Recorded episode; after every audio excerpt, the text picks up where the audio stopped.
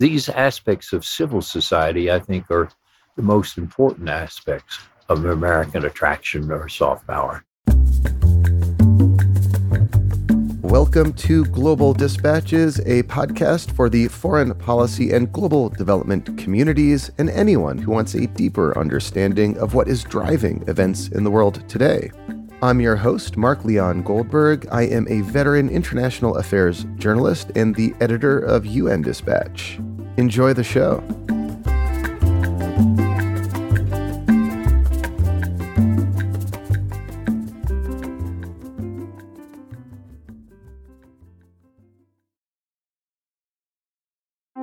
Looking for a trustworthy podcast to bring you unfiltered viewpoints and experiences on global health? Tune into Global Health Matters, the podcast that connects silos and amplifies diverse voices to give you a holistic picture. Each month, Dr. Gary Aslanyan from the World Health Organization hosts discussions with guests spanning former ministers of health, award winning journalists and authors, and frontline public health workers. Join listeners from across 180 countries for an exciting season four launching in June. Global Health Matters is available on Apple Podcasts, Spotify, and YouTube. I'm at the Aspen Security Forum this week deep in the Rocky Mountains. You may be able to tell by some of the ambient background noise. The Aspen Security Forum is one of the higher profile foreign policy and international security conferences. It tends to attract big players Linda Thomas Greenfield, Antony Blinken, CIA Director William Burns, National Security Advisor Jake Sullivan, the UK Foreign Secretary James Cleverly, China's new US Ambassador Xie Feng, and many, many more are all in attendance. For such a high profile gathering, it's a rather intimate affair, a deliberate consequence of the pristine mountain setting, I'd say. As I record this, the conference is just wrapping up. These conferences tend to be target rich environments for snagging great guests for the podcast, and I have some excellent episodes coming up for you, including a conversation with the most recent Nobel Peace Prize laureate, the Ukrainian human rights lawyer Alexandra Matviichuk. And I also spoke with Kenya's National Security Advisor, Monica Juma. Today, I bring you my conversation with one of the conveners of the conference, Joseph Nye. He is, of course, a legendary international affairs scholar, most famous for coming up with the concept of soft power, and much of our conversation focuses on soft power competition between China and the United States. So here is my conversation with Joseph Nye, recorded live at the Aspen Security Forum.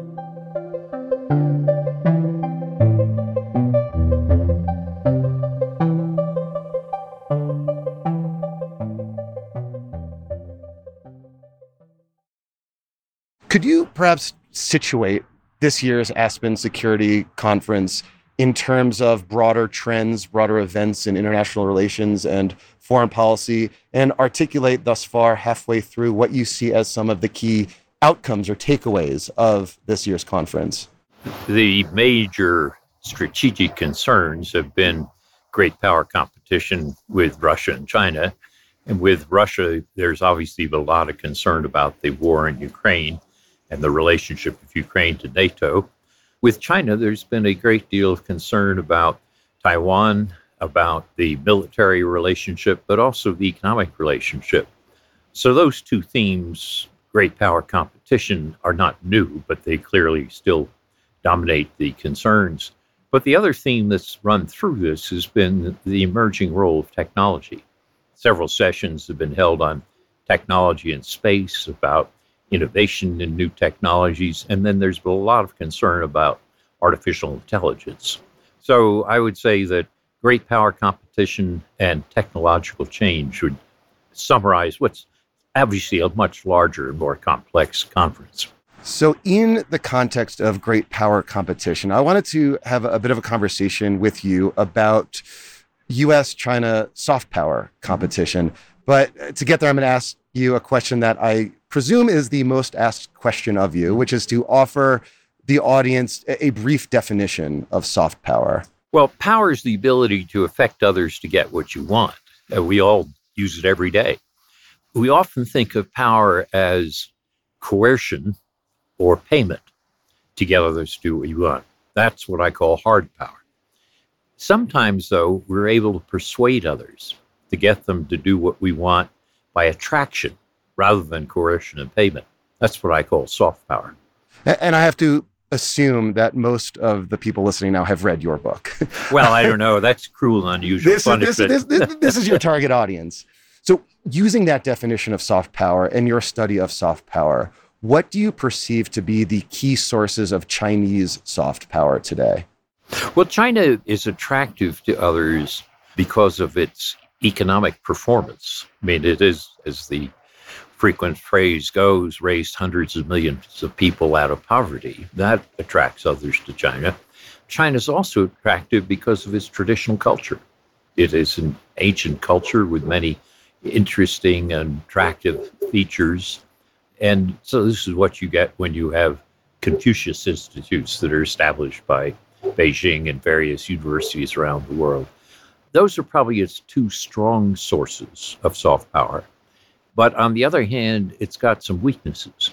And the weaknesses are the two big weaknesses. One is it has a lot of territorial conflicts with its neighbors. It's very hard to attract, let's say, Indians with a Confucius Institute in New Delhi if at the same time you're killing Indian soldiers on the Himalayan border. And China has probably a half a dozen neighbors with whom it has territorial disputes. So that limits China's soft power. The other thing that limits China's soft power is the tight insistence on detailed party control. The fact that that limits freedom of speech, limits civil society. You get things like a great Chinese artist, Ai Weiwei, who is essentially thrown out or locked up. And that affects not just China's neighbors, but affects people in Europe, Japan, Australia, and the US. So those are the two limits on Chinese soft power, which I think more than balance the two assets. So interestingly, when you discuss China's neighbors and the territorial disputes it has with many of them, some of these countries, at least, are countries with large Chinese ethnic diaspora populations. How does that impact soft power dynamics?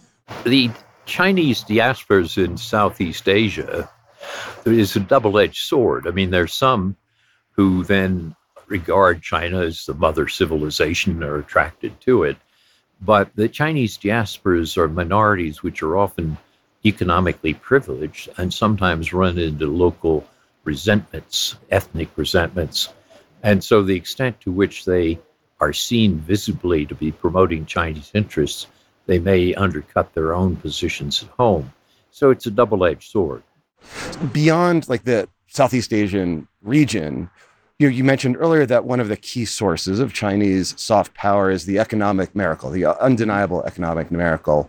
How do you see the elements of that soft power manifesting itself in, say, Africa or perhaps even in Europe? Although I think Chinese diplomacy has hit some few hiccups in, in Europe's in, in, in recent years. But are there like anecdotes or evidence you could cite to suggest to you the impact of this soft power? Well, China has tried to project this soft power through its Belt and Road Initiative, and has used that as a way to support infrastructure and economic relations with a wide range of countries, hoping that it makes it more attractive. It's not getting a very good return on its investment if you look at the polls that are done by the Pew Charitable Trust, which is a very reputable polling organization, it finds that in almost all continents except Africa, the U.S. is much more attractive than China. The African case is the exception in the sense that the U.S. and China are virtually tied for attractiveness. So even though China is trying with its BRI to make itself more attractive and increase its soft power. It hasn't worked in most of the world. How would you assess the state of American soft power today? Well, American soft power goes up and down. I mean, if you look back in the 50s, it was relatively high. In the 60s, it goes down because of Vietnam War. In the 70s and 80s, it recovers. And it goes down in the early part of the 21st century because of the Iraq War. Then it goes back up again with the election of Obama, goes down again with the election of Trump. Right now, I'd say on this cyclical pattern that it's on the upswing with the Biden administration.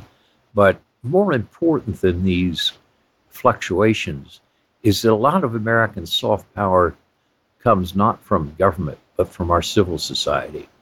Everything from our universities to Hollywood to the Bill and Melinda Gates Foundation and so forth.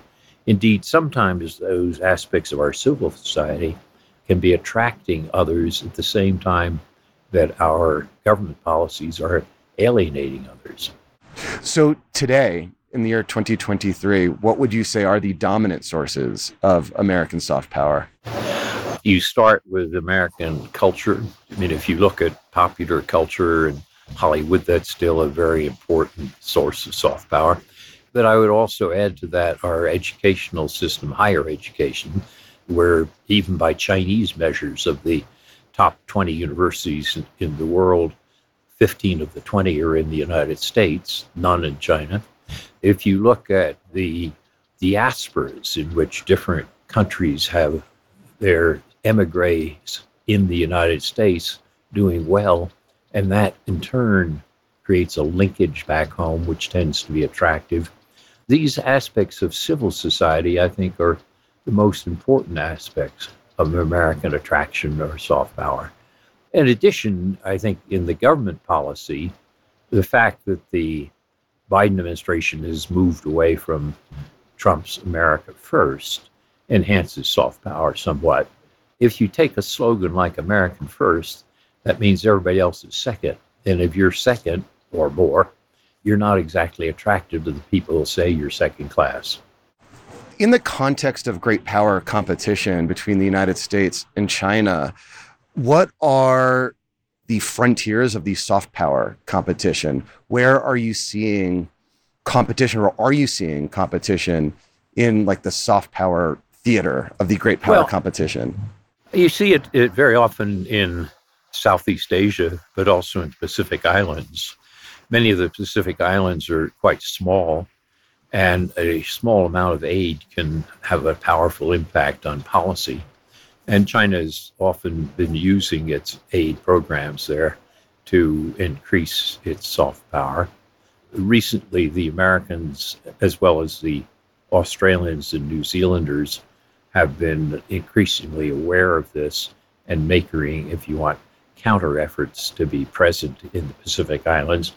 So that's uh, an area where you can see the contention.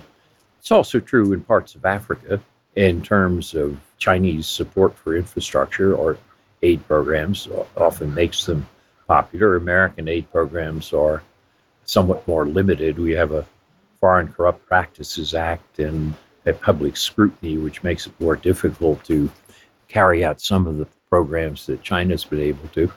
But those would be the two areas I think you see the greatest competition. And, and do you see soft power competition as a zero sum game?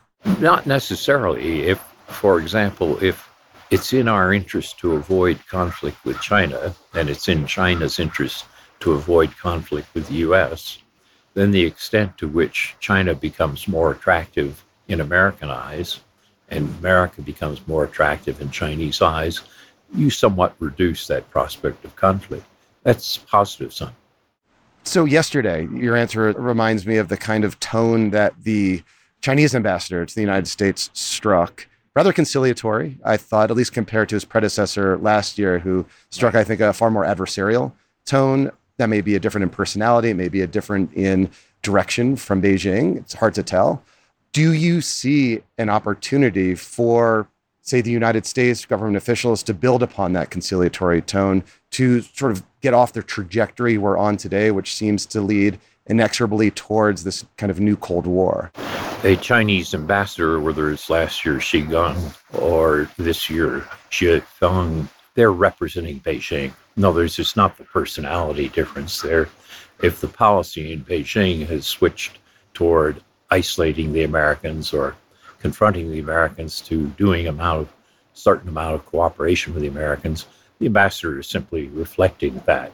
And Chinese policy has changed somewhat as their economic problems get worse. they've realized that being at cross purpose with the United States is too costly and they want to relieve that somewhat. So I think that's the, the source of the change in tone which you heard. So, lastly, we're, cooking in the Colorado sun here, so I'll, I'll wrap it up. But going forward in the coming weeks or years or, or months, are there indicators that you'll be looking towards that will suggest to you the trajectory of US Chinese competition, whether or not we'll be locked into a Cold War or whether or not, on the other hand, we can escape that trap? One thing that will be important is to see whether this proposed meeting between President Xi and President Biden in San Francisco comes off this fall. This will be their first meeting since Bali last fall. And we'll look for more type exchanges like we saw with Secretary of Treasury Janet Yellen, uh, National Security Advisor Jake Sullivan, and so forth. But in addition to that, I think we want to keep an eye on Taiwan. And when the Americans, our official position is one China, when the Americans seem to be eroding the one China policy by certain visits at a high level and so forth, the Chinese respond by cutting back on ties with the U.S. And we'll have to see whether both sides manage that well or whether it gets out of hand. Professor Nye, thank you so much for your time. I know you are in very high demand well, uh, well, this week, so I do appreciate taking some time to speak with me. My pleasure.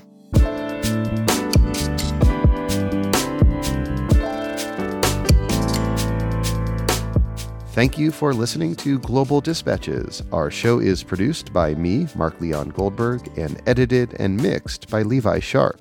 If you have questions or comments, please email us using the contact button on globaldispatchespodcast.com.